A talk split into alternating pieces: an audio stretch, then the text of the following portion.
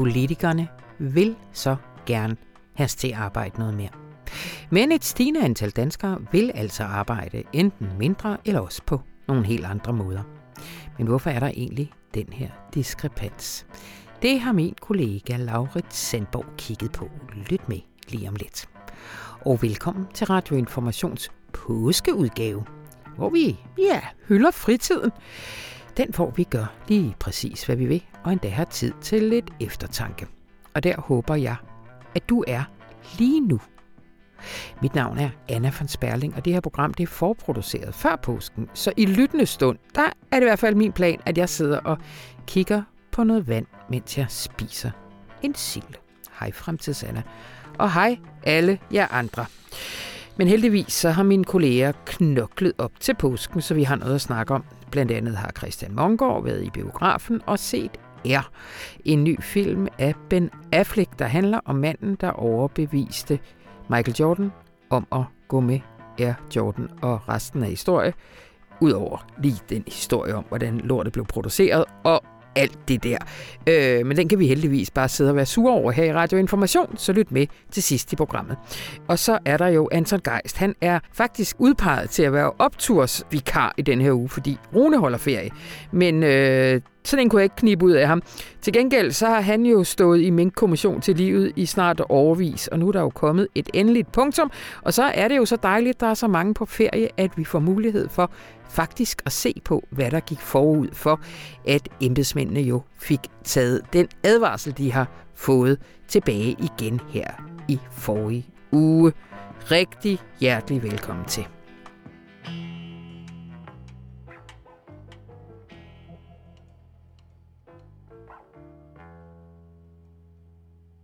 Der er alle mulige mennesker, der mener, vi kan arbejde mindre. Glem det, venner. Glem det. Sådan sagde statsminister Mette Frederiksen for nylig, men måske det hende, der skal glemme det. Fordi selvom skiftende statsminister har prøvet at få os til at arbejde mere, så er arbejdstiden blevet kortere, og vi vil have mere eller vil og mærke mindre. Velkommen til dig, Laurits Sandborg, journalist på Indlandsredaktionen. Yes. Du har skrevet en øh, en feature, hvor du går lidt på, øh, på jagt efter nogle forklaringer. Ikke mindst på, at det her ønske om mindre arbejdstid er blevet stærkere i de seneste år. Men altså, øh, giv os lige et kort overblik. Jeg sagde lige indledningsvis, at Mette Frederiksen jo ikke selv har fundet på det her med, at vi skal arbejde mere. Altså, hvad er det for nogle arbejdsfremmende foranstaltninger, som de foregående regeringer har forsøgt at sælge os? Jamen altså, som du sagde, så er det ikke et nyt ønske. Og tilbage i år 2010, der gik uh, Helle Thorning med støtte fra SF også ud og forsøgte sig med noget lignende, hvor de mente, at man med 12 minutter ekstra om dagen ligesom kunne få nogle samfundsmæssige gevinster. Mm. Men bare de 12 minutter og den ekstra time om ugen, det var nok til at få sindene i kog, og det gik jo som bekendt ikke for øh, for Helle Thorning og Company og for det her øh, vedtaget. Mm. Og inden da, der forsøgte Lars Løkke Rasmussen sig dengang som finansminister med et lignende forslag, og den gik altså heller ikke. altså, jeg kan også huske, det var så provokerende, det der 12 minutter mindre, det der med, der fik sådan en fornemmelse af, at de troede, vi var dumme, ikke? I stedet for, altså at korte det ned til 12 minutter, kan vi alle sammen arbejde, ikke? Ja. Altså, hvor hvis man for eksempel gjorde det op over en måned, så var det jo en hel del fritid ja. at ryge.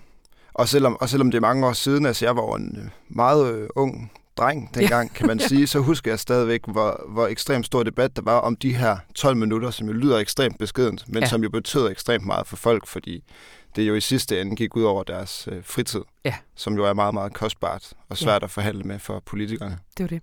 Og det vender vi lige tilbage til, det der med, hvad fritid egentlig er for, for, for noget. Øh, øh.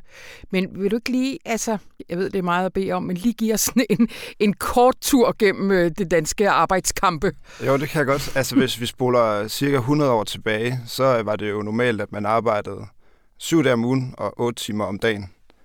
Øh, men så øh, op gennem tiden, så fik man ligesom tilkæmpet sig mere fritid. Først så blev søndagen fri, og den fik man forhandlet sig frem til ved at lægge en halv time ekstra på de første fem arbejdsdage. Okay. Og så var det kun otte timer om lørdagen. Men så fik man trods alt søndagen fri.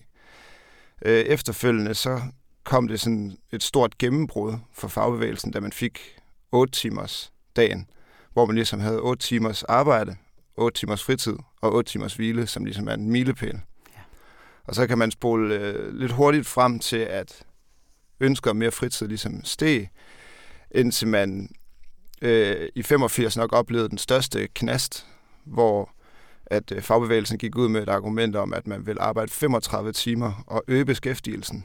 Og det har det ført til kæmpe store demonstrationer og millioner af tabte arbejdsdage, hvor øh, Slytterregeringen blev nødt til at gribe ind, og så endte man på 39 timer. Og det fortsatte indtil 1990, hvor vi så fik 37 timers ugen, som ligesom har været den herskende lige siden. Er det først i 1990? Ja. Gud, det husker jeg. Oplever jeg som bare sådan en, en fuldstændig øh, standard hele mit liv? Ja, altså øh, den har ligesom hersket i rigtig mange år, ja. og der har ikke rigtig været så meget snak om, om man kunne ændre ved det.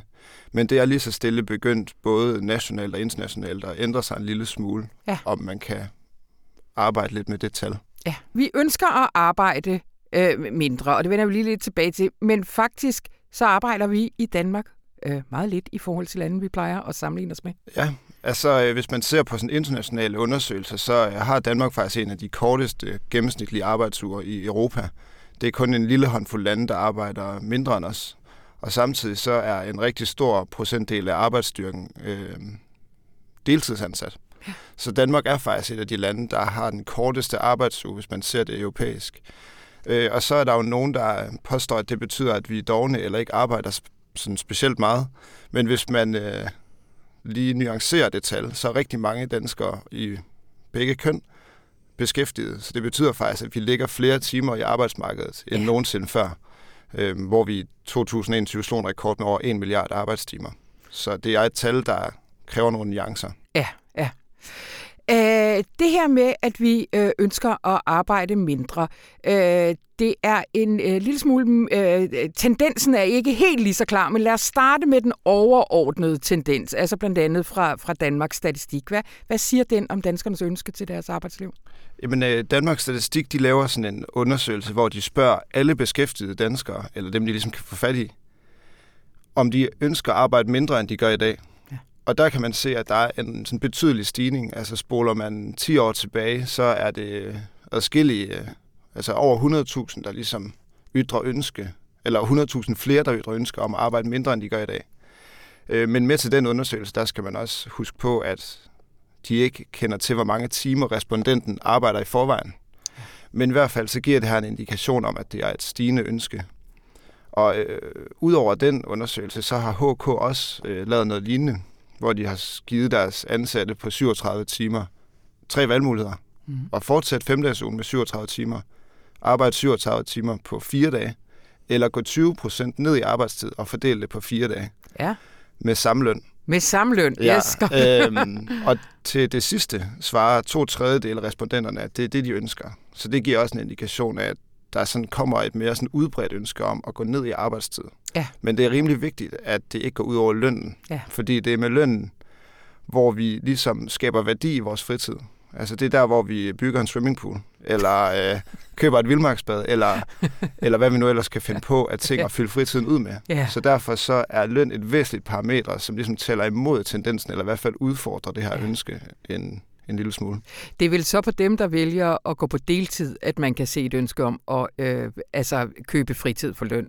Ja, altså også fordi det er jo ikke alle. Det er, det er de, de, de fleste vil gerne beholde løn, men der er også, øh, der er også øh, øh, en del og også et stigende antal, som faktisk også er villige til at gå ned i løn for at have mere tid, på, have mere tid til det, som de finder større værdi end mm. arbejdet. Mm. Øh, her sidder jeg så og med min fordom og siger øh, vel primært kvinder. Øh, ja.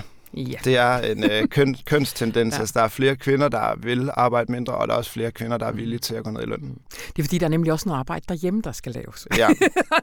og det, jeg tror først, vi får det sådan regulære billede, når, når, de, når de timer, der lægges i hjemmene, også skal tælles ind i det arbejde, vi, øh, ja. vi producerer som Ja, samfund. fordi samtidig med det, så kan man også godt se, at... Øh, der er rigtig mange, der, eller hvis man skal se på den gruppe, der ønsker at arbejde mere, for så at få gevinsten at stige i rangstigen, så ja. er det også primært unge mænd, som er villige ja. til at give den offring. Godt, men, men tendensen er altså, at der de seneste år er kommet et stigende ønske om øh, mindre arbejdstid, og du har snakket med nogle eksperter om det. Hvad er det, de peger på, som vi kan identificere øh, som nye øh, årsager her de seneste år? Altså, øh, der er sådan tre primære faktorer, og øh, en velkendt en, det er corona, som alle er enige om har gjort en rigtig stor forskel. Ja. Øh, fordi der fik alle ligesom et indgreb i arbejdslivet, og der fandt de også ud af, at arbejdslivet for det første kan sættes anderledes sammen. Mm. Altså man kan arbejde hjemme, Øh, og så fik, blev man også opmærksom på, at øh, de børn, man havde fået, de var måske meget fede at være sammen med. Crazy! Øh, så, så, så det var ligesom et wake-up call ja. for de fleste, at man kunne faktisk godt stige ud af hamsterhjulet. Ja. Og, og, og indrette sit liv på en anderledes måde. Ja. Og så fik de fleste jo også mere fritid af, at der var nedlukninger. Så der, øh, dermed så steg værdien af fritid også. Hmm. Øh, hvilket er lidt øh, abstrakt, men altså fritidens værdi, den blev ligesom ja. højere.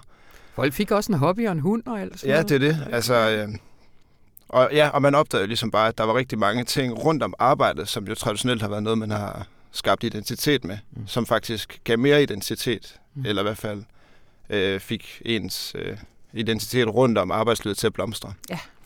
Og så øh, en, øh, en anden ekspert, jeg talte med, hun påpegede det her med, at sproget for at arbejde mindre har forandret sig. Og det skyldes øh, blandt andet, at der kommet mere fokus sådan i offentligheden på, hvad arbejdet gør ved os. Og hun talte om, at vi har jo fået ondt i arbejdslivet, og det har vi også fået, fordi vi i stigende grad bliver mindet om, hvad arbejdet gør ved os. Mm. Altså, at stress er blevet meget mere udbredt. Vi hører hele tiden om, øh, at øh, folk sygemelder sig, og for nylig var det jo en profileret herre, der gjorde det, da Jacob Ellemann han øh, valgte at trække sig tilbage på grund af udbrændthed. Øhm, og det her med, at der er kommet offentlig bevågenhed om det, har også skabt et nyt sprog for, øh, hvad arbejdet gør ved os, og at vi måske skal reagere på det for ikke at ende øh, med at ligesom få nogle øh, problemer med at arbejde så meget, ja. som vi gør. Og så er der jo en lidt større faktor, som er klimaet, som især blandt øh, yngre mennesker og den sådan unge generation har haft stor indflydelse på det her ønske, fordi vi har fået et opgør med, at vi ikke længere bare skal producere og æde mere og købe mere mm. og ligesom arbejde os op og have fart på, men at man ligesom øh, skal ændre sine forbrugsvaner og har fået nogle nye værdier i forhold til, at flere ting nødvendigvis ikke er værdien. Mm.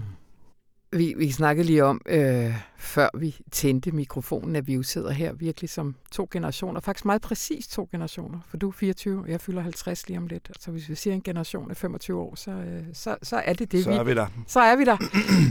øh, og jeg er tit meget imponeret, når jeg ser på jer, mine yngre kolleger, og tænker, gud, tør de at sige det? Altså fordi for, for mig er det, var det noget, vi gik og puttede lidt med, hvis vi ønskede at arbejde øh, mindre, fordi det var et signal at sende til vores arbejdsgiver, men også vores kolleger, og enormt meget øh, til os selv, altså identitet. Hvis jeg sagde, at jeg vil arbejde mindre, øh, brændte jeg så ikke for mit arbejde? Vil jeg ikke, for eksempel her på Information, vil jeg ikke, troede jeg ikke, at jeg kunne ændre verden med min journalistik eller sådan noget? Og der synes jeg bare, det er så imponerende, at, at I kan være begge ting på en gang. Ja, og jeg, altså, det er jo også øh, noget, som er blevet mere accepteret. Altså en af de eksperter, jeg har talt med, hun sagde, at på de sidste 10 år, der er der kommet, øh, altså der er, det, der er det blevet acceptabelt at tale om, at man vil arbejde maksimalt det, man gør, eller måske mindre. Ja. Hvor for 10 år siden, der var fire dages arbejdsuge, eller et ønske om at gå ned i tid, det var slet ikke acceptabelt, fordi der handlede det hele ligesom om præstation. Ja.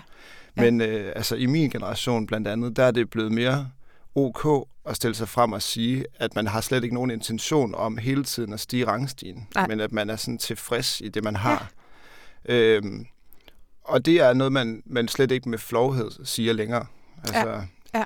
Det, er, det, det er ligesom bare et vilkår, at arbejde behøver ikke at mm. fylde alt i mit liv. Ja. Og det er, det er noget, som, som jeg i hvert fald i min omgangskreds oplever, ja. er rimelig generelt. Og det er vel ikke bare ikke med flovhed, det er vel blevet en ny identitetsmarkør, ikke? Ja. Altså, og, det er vel også lidt sejt at sige... Ja, det er også ja. det, er, det er jo en form for trend, der ja, er i gang, præcis. faktisk. Ja, øhm. ja. Øh, nå, men nu vil jeg lige frem til, at jeg sagde tidligere, at så simpelt er det heller ikke, fordi der er nogle ret interessante øh, øh, tal øh, i forhold til, hvem det er, der har allermest arbejdsglæde. Ja, fordi øh, der er noget, der taler imod, fordi den gruppe, der vil arbejde mindre, den vokser. Men ja. man kan ikke bare sige, at det er alle. Fordi man bliver nødt til at nuancere det lidt, og hvis man kigger lidt i tallene, så kan man faktisk se, at dem, der arbejder over 50 timer, det er de mest tilfredse, ifølge en undersøgelse fra Ballisager, som laver sådan en, en de kortlægger ligesom trends på arbejdsmarkedet og tilfredsheden med arbejdslivet. Og dem, der arbejder plus 50 timer, det er de mest tilfredse. Ja. Mens at dem, der arbejder under 25 timer, er de mest tilfredse. Men dem, der er mindst tilfredse, er faktisk dem, der arbejder 37 timer. Ja. Og det indikerer jo, at der kommer et, et lige så stort behov for fleksibilitet i arbejdslivet, øh, som jo er, er en del af den her tendens. Øh, fordi der er også en stigende gruppe, som egentlig godt vil arbejde mere, men det skal også ligesom kunne give mening for dem. Og det peger igen på noget andet. Og så er vi tilbage ved Mette Frederiksen og de statsminister, der går forud for hende. Ja, det er nemlig det her med, at der er også er forpligtelser ved at leve i et samfund. Øh, fordi i takt med, at vi hele tiden bliver mindet om, at der mangler hænder, og der er kriser, og alle tingene skal finansieres, så har vi også en forpligtelse til ikke at gå ned i tid. Mm. Så det her, den her retorik og det her fokus, man har øh, fra statsministeren for eksempel, det påvirker altså også den enkelte medarbejder, siger en af de eksperter, jeg har talt med i hvert fald, som gør, at man er ren og skær forpligtelse nok lade være med at efterleve det ønske, man har, Ja. og bidrage til den samfundskage, som Mette Frederiksen jo gentagende gange siger, skal blive større. Og det, han også siger, det er, i stedet for at tvinge, så kunne man øh, hente det samme med fleksibiliteten. Det er hans vurdering. Ja, altså øh, ham her, Ballisager, som jeg har talt med, han kalder det jo en politisk brøller, at man har forsøgt at tvinge folk til at arbejde mere ved at fjerne stor bededag. Ja. Fordi det værste, man ved, det er at blive frataget noget. Men han påstår, at man med fleksibilitet måske kunne have vundet de her timer, som man ønskede at vinde. Og nævner en, en række forsøg, hvor man har sat arbejdstiden fri, så dem, der ønskede at arbejde mindre, de kunne tilvælge det. Men dem, der ønskede at arbejde mere, de kunne også tilvælge det. Ja. Og, og det endelige resultat viste faktisk, at man havde en stigning i det samlede antal timer. Så han, han mener, at, at man med fleksibilitetens vej kunne have sådan realiseret det ønske, som politikerne havde. Men Ja. de valgte jo at ty til altså det, man jo nok godt kalde, kan kalde tvang. Ja. Og det er ekstremt uh, upopulært at øh, tvinge fritiden ned og tvinge arbejdstiden op. Ja. Øhm, Øh, ved du hvad, David? Nu får du fri. fedt. Og du har påskeferie. Det har jeg nemlig. Godt. Gå ud og gør alt det, som du synes er allerfedest. Hold kæft, hvor nice. Tak skal du have.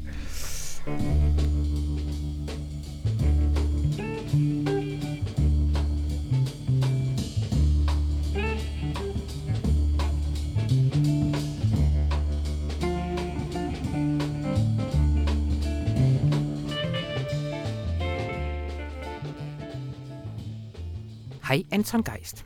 Hej. Velkommen til. Øh, Du øh, var egentlig castet som øh, optursvikar for Rune Lykkeberg. Og så skuffer jeg. Så skuffer du. ja, du bliver ikke optursvikar igen. Nej, det kan er jeg det godt sagt. fornemme. Øh, nej, jeg sagde, øh, øh, har du en optur til os? Øh, nej, men jeg kan tale om Mink-sagen. Præcis. nu siger jeg ikke, du er en one-hit wonder, men Nej, jeg kan godt se det. Jeg kan godt se det. Men altså, øh, og så tænkte jeg jo så, kan- kan jeg have optur over Mink-sagen? ja, Og det øh, spekulerede jeg lidt over, og synes alligevel, det faktisk var lidt svært. Og jeg er egentlig meget glad for, at jeg og avisen her har indtaget sådan en relativ, hvad vil jeg sige, sådan lidt, øh, hvad skal jeg sige, sådan lidt analyserende, øh, objektiv tilgang til det, mm. som jeg nødt vil kaste over bord ved at forsøge at lægge mig fast på en optur over en Ja. eller anden del af det her ret komplicerede forløb. Og ved du hvad, det er også rigtig skønt, fordi at det er jo sådan, at det er øh, stort set øh, dig og mig og hunden Lulu, der ligger nede under bordet, der er på den her vis lige nu, sådan en onsdag før påsken. Så ja, det er det smarte. Du slipper ikke udenom mixsagen, Anna. Nej, præcis.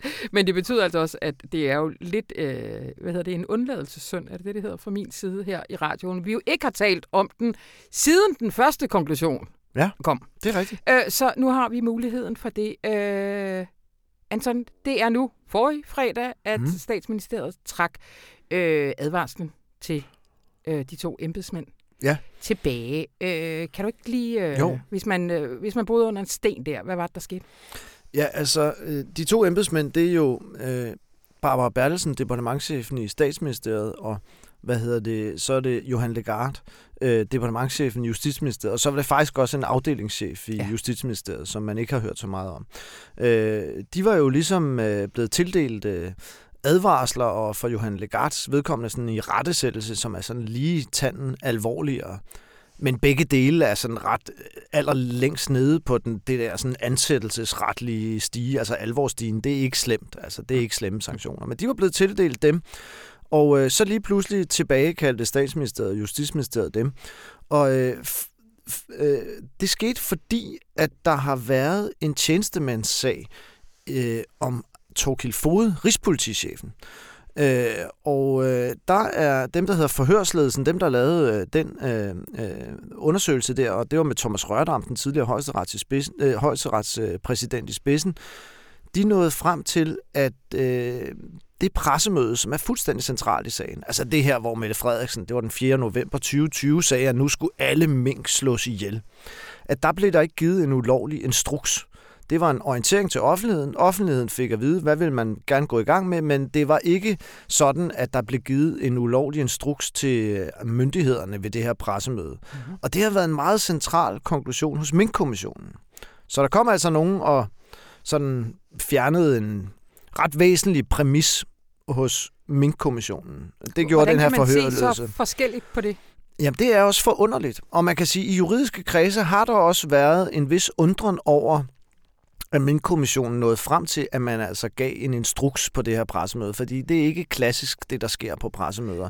Det er ikke stedet, hvor man udsteder instrukser. Det har kommissionen altså ment, øh, men det affejer øh, Thomas Rørdam og resten af den her forhørsledelse i ret høj grad. Øh, og det kan man sige, det er jo ikke sådan, at Thomas Rørdam er en slags højeste ret, og min kommission er en landsret, og han ligesom underkender dem, men han kommer altså med en anden vurdering. Og det er jo lidt kompliceret alt det her. Men ja. den her anderledes vurdering af det her helt centrale punkt i sagen, den gør altså, at Torkild Fode, han blev fuldstændig frifundet af Thomas Rørdam og forhørsledelsen, men øh, Johan Legard og Barbara Bertelsen og den her afdelingschef i Justitsministeriet, deres sager stod også pludselig i et lidt anderledes lys. For når de har fået kritik af Mink-kommissionen, og på den baggrund har fået øh, advarsleren i rettesættelse, så er det fordi øh, blandt andet at der altså blev givet en instruks ved det her pressemøde, en ulovlig instruks, og det havde de en eller anden form for medansvar for. Så sagen er altså, at Mink-kommissionen sagde en ting, så gav man nogle advarsler i rettesættelse, så kommer der forhørsledelsen med Thomas Rørdam og vurderer øh, øh, det her helt centrale punkt anderledes, og det stiller så de her personalsager anderledes. Og så tilbagetrækker man altså advarslerne. Og øh, det er jo sådan en stor juridisk diskussion nu, mm er det så rimeligt eller ej? Og nogle jurister mener, at det øh, giver god mening, og andre er kritiske over for det. Øh, fordi der var også andet, øh, der lå til grund for advarslerne til Johan de Gard og Barbara Bertelsen, end den her ulovlige instruks ved pressemødet, som Mink-kommissionen altså mente fandt sted. Det, der jo blandt andet skete ved det pressemøde, det var jo i hvert fald, at man vildledte nogle minkavlere. Ja. Man sagde jo, nu skal alle mink slås ihjel, og det må I meget gerne gå i gang med, og så får I en tempobonus og sådan noget, hvis I gør det hurtigt.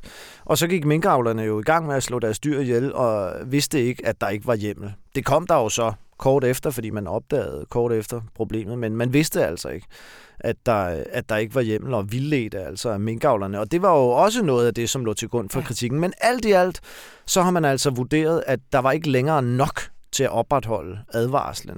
Og, og hvem er det så i statsministeriet, der vurderer det? Ja, altså det er jo, det er jo forfærdeligt kompliceret det her. Ja. Hvad hedder det? Og jeg tænker også, lige om lidt kan vi måske komme ud over de her juristerier, og så tale om sådan, øh, de lidt mere sådan... Øh, altså, der, der, ja, der, principielt, men, ja, der er men noget jeg bruger det ja. dig lige nu til at fylde ja. nogle af de huller, jeg har haft ja, undervejs, ja, men ikke givet selv ja. at læse op på. Ja, ja, altså tænker, det er at, øh, sådan, at der er en styrelse, der hedder medarbejder, det er utroligt byråkratisk det her. Der er en styrelse, der hedder medarbejder- og kompetencestyrelsen. Og det er så nogen, der tager sig af sådan nogle ansættelsesretlige forhold. Og det var dem, der i første omgang vurderede, at man skulle give en advarsel, og man skulle give en i rettesættelse. Og det er så også dem, som nu øh, har vurderet, at øh, man skal trække det tilbage. Og ja. det har de så øh, lavet som en indstilling til statsministeriet og justitsministeriet. Og så har de to ministerier ligesom fulgt den indstilling og ja. sagt, det gør vi så. Så på den ene side er det formelt statsministeriet og justitsministeriet, der har gjort det, men på den anden side er det reelt medarbejder og okay. kompetencestyrelsen. Og så er der jo folk, der ligesom rejser tvivl om, er det nu også, det er jo ikke en fuldstændig uafhængig styrelse, og kan de være under et vist pres fra ministerierne og den slags. Det er der ikke sådan umiddelbart noget, der tyder på, men, øh, men det er selvfølgelig ikke en fuldstændig uafhængig styrelse, og man kan sige, det er jo nogle topembedsmænd i staten og alt sådan noget, men, men det er svært at se, hvad der sådan lige umiddelbart skulle være indikationer på, der er blevet lagt pres på dem. Andet selvfølgelig, end at de er nået frem til en, en belejlig konklusion øh, for de to ministerier. Ja. Ikke? Og det, det så efterlader, det er jo, at, at der har jo været mange, som har været faktisk rasende over, at den her sag ikke har fået større konsekvenser. Yeah. Og man har syntes, at det var forfærdeligt, at embedsmændene kun fik en advarsel og kun fik en irettesættelse, og ikke blev hjemsendt eller blev fyret eller sådan noget for deres medvirken i det her. Øhm, baggrunden for det er jo, at man i kommissionen nåede frem til, at det var ikke med forsæt, altså det var ikke med vilje. Det var ikke sådan, at de var klar over, at der manglede hjemmel. Altså, øh, de, de var ikke opmærksomme på det, og øh, det var nok måske primært dem i Fødevareministeriet, der burde have gjort opmærksom på det. Øh, og øh, de burde måske selv have opdaget det, men det var altså ikke med vilje. Så derfor har de fået nogle ikke så alvorlige sanktioner, men selv de ikke så alvorlige sanktioner bliver altså nu, tilbagekaldt. Tilbage, ja. Og det er der mange, der sådan ligesom synes er krænkende for retsfølelsen og så ja. videre. Ikke? Man skal så huske på, at altså, Mogens Jensen, der var fødevareminister, han blev jo faktisk øh, hældt ud. Altså, yeah. han måtte jo gå som minister, og der er stadigvæk embedsmænd, der har fået kritik, og, og frem for alt blev så udløst sagen jo faktisk et folketingsvalg. Altså, de radikale krævede jo et folketingsvalg, fordi de mente, at det, hele det her forløb, det afslørede ligesom en magtfuldkommen regering og så videre, og, og, og derfor ville de have et nyvalg. Øh, så, så det er jo ikke sådan, den ikke har fået konsekvenser. Mm. Men det har altså været, øh, det er altså enormt omdiskuteret, det her med, Øh, hvorfor, hvordan kan det være, at man, øh, at man kan slippe fra det her uden nogen som helst øh, riser i langen og så videre, ikke? Ja. Men hvor efterlader det her så sådan undersøgelseskommissioner? Ja, det er nemlig synes jeg er et godt spørgsmål, fordi det ser jo lidt skidt ud. Altså, øh, at øh, undersøgelseskommissioner og det, som så hedder grænskningskommissioner ja. her, som skal arbejde sådan lidt hurtigere, de, hvad hedder det, øh, det er jo på en eller anden måde, det det redskab, politikerne har, hvis de virkelig vil undersøge noget til bunds. Hvis noget skal fuldstændig øh, afdækkes, så, så kan man nedsætte det. Det, det er sådan ligesom det kraftigste våben, de har. Og der er det jo øh, lidt øh, bekymrende, at der er blevet rejst kraftig tvivl om en helt central konklusion hos Mink-kommissionen, nemlig det her med, hvilken sådan, hvad skete der egentlig på det pressemøde? Ikke? For det pressemøde er jo fuldstændig centralt i sagen. Og det svækker selvfølgelig tilliden til en kommission. Altså nu er der en uenighed, og jeg tror nok, at man kan sige, at de fleste øh, eksperter på feltet hælder nok til at være enige med Thomas Rørdam og forhørsledelsen, og altså ikke enige med, med Michael Kistrup og resten af Mink-kommissionen. Det var formanden for, for kommissionen. Mm. Så det efterlader jo kommissioner et sted, hvor man måske ikke kan have så meget tillid til dem. Og det er selvfølgelig et problem i en retsstat, hvor man ligesom siger, at hvis vi virkelig skal undersøge noget, så nedsætter vi en kommission. Og så er der jo det lidt altså særlige ved det, at Michael Kistrup, der øh, er formanden for kommissionen, han var også formand for tilsynet med efterretningstjenesterne. Øh, og øh, jeg synes ikke, man rigtig kan komme udenom, at det jo dermed også er en mand, der virkelig har lavet utrolig ravage i dansk politik de senere år. Fordi det var jo tilsynet med efterretningstjenesterne, som gik ud og sagde, at den var helt gal i FE. Og FE havde tilbageholdt ting for tilsynet, og FE havde potentielt begået ulovligheder osv., og, og sat gang i hele det, der hedder FE-sagen, som jo er endt med øh, anklager imod Claus Hjort og mod Lars Finsten og alt sådan noget.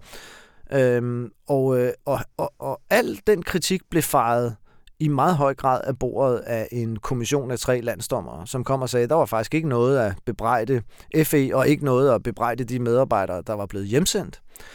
Og samme mand, han er altså også formand for Mink-kommissionen, der kommer med nogle knaldhårde konklusioner i Mink-sagen, men som nu i hvert fald er Thomas Rørdam, øh, som er en virkelig måske den juridiske autoritet i Danmark, bliver altså fejret af bordet øhm, af ham. Øh, og så står han jo sådan lidt for pjusket tilbage, vil jeg mm. mene, ham Michael Kistrup. Det, det, kan man i hvert fald, øh, det kan man i hvert fald gøre gældende.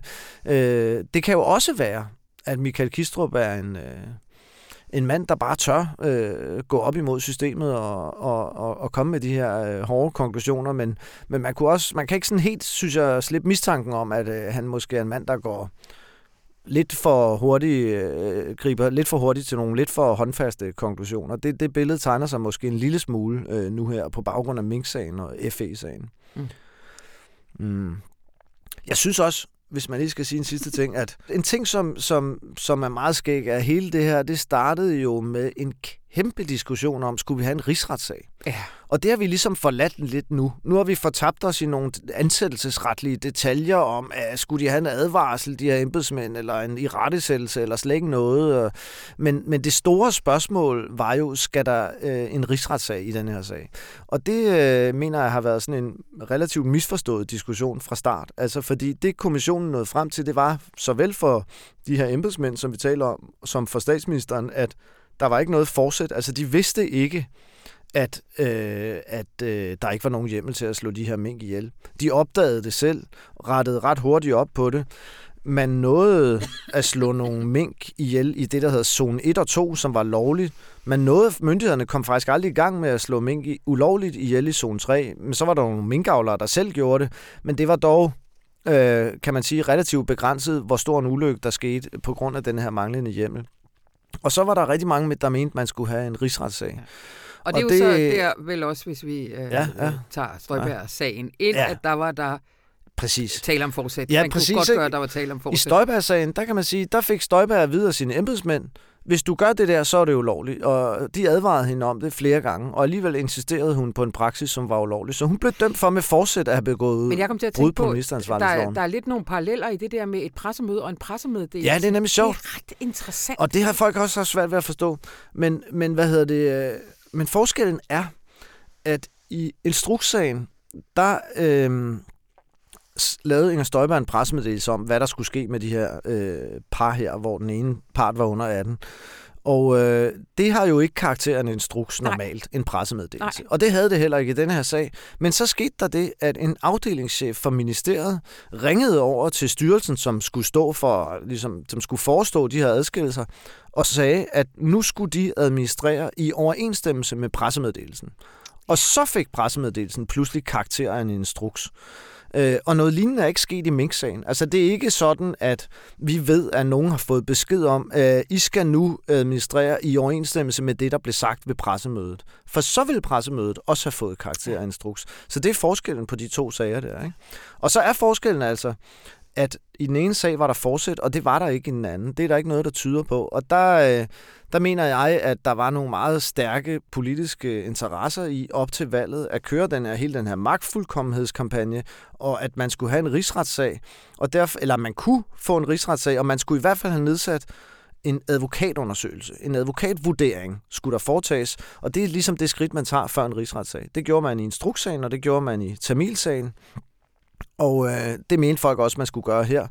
Og det øh, savnede sådan set mening set udefra og set objektivt betragtet, hvis man har forstand på det her, så vil man sige, jamen det giver ikke nogen mening. For det første har det her ikke rigsretspotentiale, så det giver ikke mening at sætte gang i den proces hen imod en rigsretssag.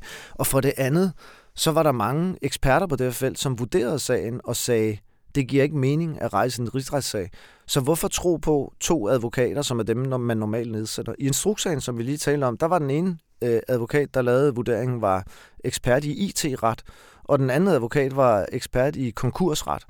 Og det er jo ikke øh, sådan nogen, hvor man siger, når de har vurderet det her, Ej. så har vi fået den autoritative vurdering af det her. Så, så hele troen på advokatvurdering gav ikke rigtig mening, men der opstod det problem for regeringen, at de var bange for en advokatvurdering, fordi de tænkte, med 90% sandsynlighed, så når de nok frem til, at man ikke kan lave en rigsretssag. Men der var alligevel måske 10 eller 5 procents risiko for, at to mere eller mindre random advokater skulle nå frem til, at man godt kunne føre en rigsretssag. Og så er man jo halvt nede i kødhakkeren. Hvis man først har nedsat en advokat, eller sat nogle advokater til at vurdere det og det her, og de så når frem til, at der er grundlag for en rigsretssag, så bliver man også nødt til at føre ja. den. Det var regeringen jo bange for, så derfor afviste regeringen og det daværende flertal en advokatvurdering. Og alle andre, inklusive det meste af pressen, sagde, det kan da ikke være rigtigt, og hvorfor kan vi ikke få lavet en advokatvurdering, og det er magtfuldkommenhed og alt sådan noget. Ikke? Og det jeg tænkt på siden, er der, det er også en journalistisk ethos i virkeligheden, at vi journalister, vi vil jo altid sige, hvis, hvis vi står over for øh, valget mellem at få noget undersøgt yderligere eller ikke, så vil vi jo altid sige, at vi skal have det undersøgt yderligere, ja. selvfølgelig. Ja. Det, det er jo meget fundamentalt i en retsstat. Vi vil altid have undersøgt tingene til bunds. Men problemet var bare, at man kom til at binde sig, eller man, man troede på, at en advokatvurdering var, var den måde, vi kunne få den autoritative udlægning af det her. Og det var simpelthen, mener jeg, forkert. Ja. Og den diskussion, og så vi, kommer jeg pludselig til at tænke på nu, Anna, så er vi måske tilbage ved en lille form for optur. Fordi, ja, ja, ja, fordi man kan vel godt have en slags optur over, at den diskussion, den har vi vel sådan set forladt nu. Altså nu ja. sidder vi og diskuterer de her ansættelsesretlige konsekvenser for de her embedsmænd, og den diskussion synes jeg egentlig er meget interessant. Øhm, men vi har nok i ret høj grad forladt den gamle diskussion om en advokatvurdering og altså en rigsretssag, slår det mig. Ja, optur. Så, så, så, så på den måde ender vi jo faktisk alligevel med en optur. Tænk så. Øh, og så når vi ikke meget mere. Jeg skal bare lige høre, skal du på Voksmuseum her i påsken? Nej, det burde jeg jo. Jeg har faktisk ikke øh, været derhen endnu. Jeg har tænkt på, at jeg vil. Altså, jeg, jeg vil sige, jeg er jo, ligger jo noget andet sted i min vurdering af den sag, end Mads Brygger, der har lavet det her voksmuseum. Det er et kunstværk, som du kan lægge i, hvad du vil. Det er, har du præcis ret i. Jeg tager dig hen. Øhm, og ved du hvad, jeg har en anden optur. Nej. Det er, at jeg giver dig fri nu. Du har fri. Du har påske. Dobbelt optur. PSA. Pragtfuldt. Hej.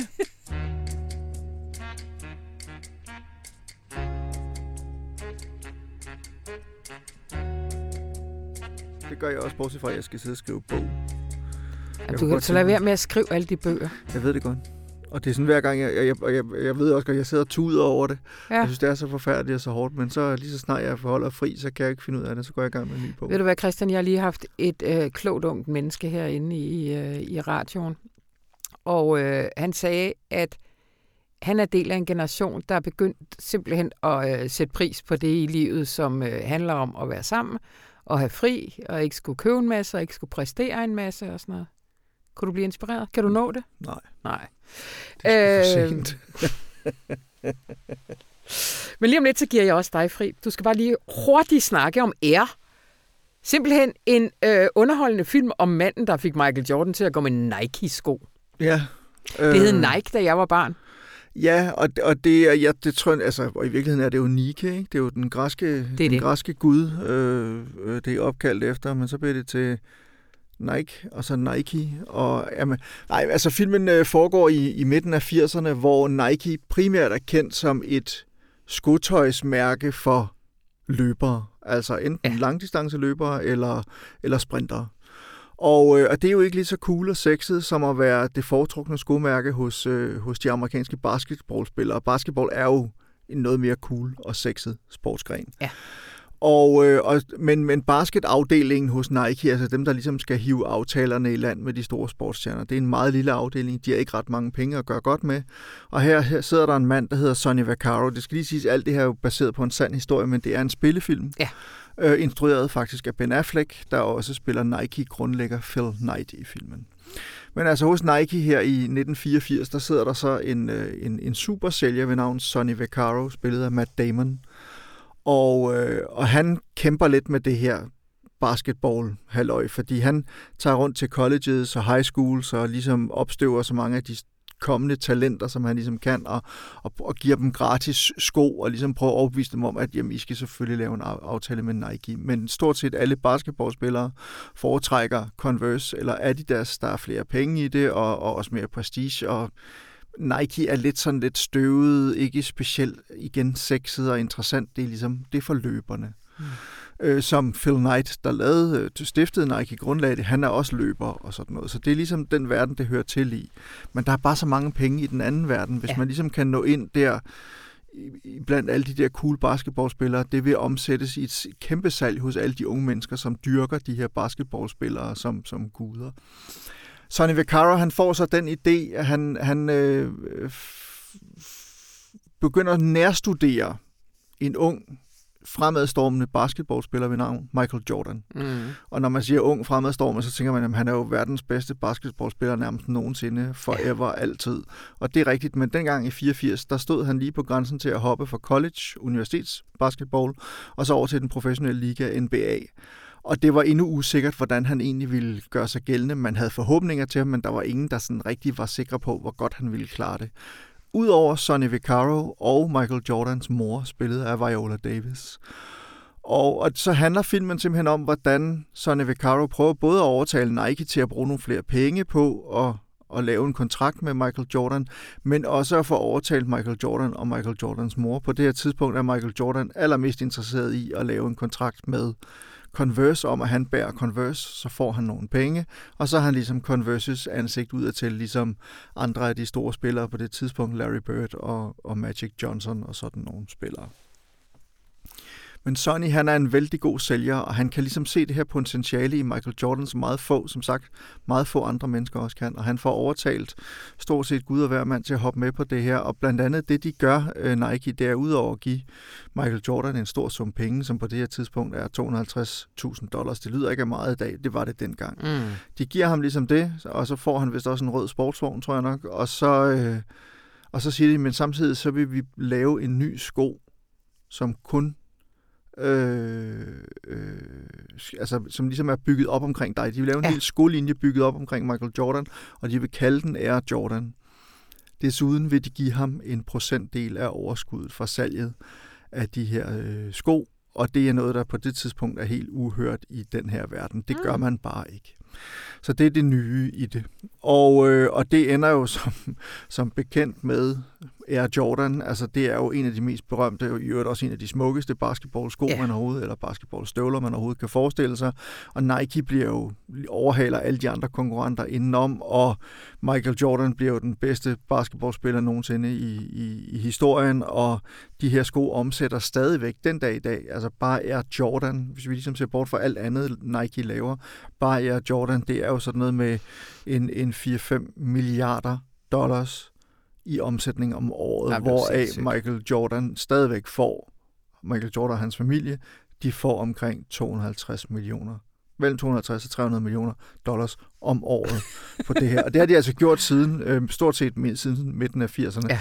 De havde ikke regnet med, at der var en stor omsætning, men det er sådan noget med det første år, solgte de for, jeg ved ikke hvor mange millioner. Så det var en kæmpe succes. Ja. Og, og det er jo alt sammen ligesom, selvfølgelig har Phil Knight betydet noget, og, og, og Nike-koncernen osv., men det er jo ligesom den her ene mand, Sonny Vaccaro, og hans vision ja. i samarbejdet med Michael Jordans mor. Og det er jo i virkeligheden faktisk en ret god historie. Altså, det er en vældig god historie. Det er jo sådan en, en kapitalistisk succeshistorie, som jeg også kalder det i min anmeldelse af filmen. Ja øh, og den er meget velformet, den er virkelig velspillet, den er også underholdende. Øh, Matt Damons Sonny Vaccaro er sådan en, en usandsynlig held, hvis man kan sige det. det. Mm. Altså, han er ikke den typiske held i hvert fald. Han er sådan lidt overvægtig, han på et tidspunkt tager par løbesko på at gå ud for at træne. Da han har løbet sådan cirka 25 meter, tænker ej, det her det er fandme ikke noget for mig, og så stopper han igen. så han er ikke, og, og, så er han sådan samtidig også sådan, han har sådan nogle utraditionelle metoder, og, og det her med, at han igen han, kan lige, han sidder og, ser, og der, der er sådan et klip af Michael Jordan, han sidder og ser igen og igen og igen, hvor han ligesom kan se, der er noget med den her knægt, som der ikke er ved andre basketballspillere. Så han har også ligesom sådan et øje for de her ting. Så på den måde er det en virkelig god historie det, der så gør mig, altså, som, som, som er sådan lidt blandet oplevelse ved filmen, mm. det er, at den samtidig også er sådan en bare en stor, altså to timer lang reklamefilm for Nike. Altså, den, yeah. den ender simpelthen nærmest med helgenkår både Nike og Michael Jordan, og, tager, og den taler hele tiden om, hvor mange penge øh, øh, der ligesom bliver tjent på det her, og hvor, hvor, øh, hvor banebrydende den her aftale, de lavede med Michael Jordan Ingen parallel og... historie fra en sweatshop i Bangladesh her. Præcis. Altså, og det var jo et af de store problemer, de havde indtil, jeg tror, en gang midt i nullerne eller sådan noget den stil, så fik de vist lukket de sidste af dem og sådan noget, ja. efter at have været kritiseret siden midten af 90'erne for det og sådan noget. Så der er sådan, der er masser, man kan kritisere dem for. Også, altså kan man sige det hele taget. Altså, jeg synes jo, det er fint, at sportsstjerner får penge ud af at lave aftaler med skofirmaer, der også tjener på dem og sådan noget, men det er så opskøende milliardbeløb, ja, ja. vi snakker om, at det, altså det er næsten det er svært at forstå, og nogle gange også måske også lidt svært at acceptere, kan man sige, i hvert fald som, som god socialdemokrat, vil han have sagt. Eller, eller, eller Leave me out, Mongo. Ja, okay. Altså, jamen, jeg er jo sådan en socialdemokrat af den gamle skole, du ved, vokset op med, med min arbejderfamilie ja. og sådan nogle ting, men, men jo, jo, altså, jeg, så lad os bare sige, som god gammeldags venstreorienteret, kan vi sige det på den måde, som, som ligesom har, øh, du ved, tror på fordelingspolitik og den slags, der er det altså lidt svært at sidde og se på det her ja. imellem. Ja. Øh, så det er sådan lidt en blandet oplevelse, man har med filmen. Jeg kunne virkelig godt lide den på mange måder, men ja. den har også bare, ligesom det der, der er så nogle små ting i den, som er lidt sjove, hvor manuskriptforfatteren Ben Affleck øh, virker som om, at de måske, altså sådan, der er sådan lidt subversiv kritik af Nike undervejs. Altså Phil Knight for eksempel fremstår som sådan lidt en, en latterlig skikkelse med sådan, han har sådan nogle stramme lille tights på hele tiden, og, og, og, og shorts, og, og så meget, og sådan nogle øh, jakker på med, med store skulderpuder i, som man jo havde i 80'erne og sådan noget, men de ting, de passer bare overhovedet ikke sammen. Kører rundt i en lille Porsche og sådan noget. Altså han bliver også lavet sådan lidt, der bliver lavet lidt sjov med ham og hans, ja. det der image, han har. Og så har han sådan 10 sætninger, som ligesom er nogen, han har udviklet omkring, hvad Nike skal kunne, eller hvad, hvad Nikes forretningsfilosofi ligesom er. De bliver også præsenteret undervejs i filmen og sådan noget. Altså, øh, nu kan jeg ikke engang huske nogle af dem. Jeg har skrevet et par, par stykker af dem i min, min, min anmeldelse. Man kan også ja. finde dem, hvis man vil og sådan noget. Og de er sådan lidt både på den ene side selvindlysende, og på den anden måde også sådan lidt selvforherligende og sådan ja. noget. Den bliver der også lavet lidt sjov med undervejs. Så det er som om, at Ben Affleck inde i filmen på en eller anden måde stikker lidt til Nike og Nikes selvbevidsthed og Nikes egen selvskabte myte, samtidig med at de sidste i hvert fald 10-15 minutter af filmen er en ren helgenkåring af Nike og Michael Jordan, hvilket formentlig har været nødvendigt for at overhovedet at kunne få lov til at lave filmen. Han skulle have Nikes accept, han skulle have Michael Jordans og hans families ja. accept. Ikke? Så det på den måde bliver det også lidt en skizofren film. Ja. Men, men vældig, vældig underholdende, synes jeg. Og Ben Affleck er en skide dygtig instruktør. Han har jo efterhånden lavet en hel del film, altså Argo og Gone Baby Gone og The Town og forskellige andre. Han er virkelig dygtig som instruktør faktisk, og jeg synes også, at han er en god skuespiller. Så øh, værd at se, men øh, der nu skal er du et stoppe. eller andet den her sko. Nu, nu skal du stoppe. Ja, ja. Fordi nu har du ferie, Christian Mongård. Skriveferie. Nej, du har, du har Nå, ferie. Ja, ferie. Ja, ja, tak, tak Anna, og i lige ja. måde. Hej, hej. Hej. Og så nåede vi frem. Jeg håber, du nyder dine påskedage. Det har jeg tænkt mig at gøre. Uh, mit navn det er Anna von Sperling, og det her program det var klippet og gjort så fint af Rune Spare Gertsen. God påske.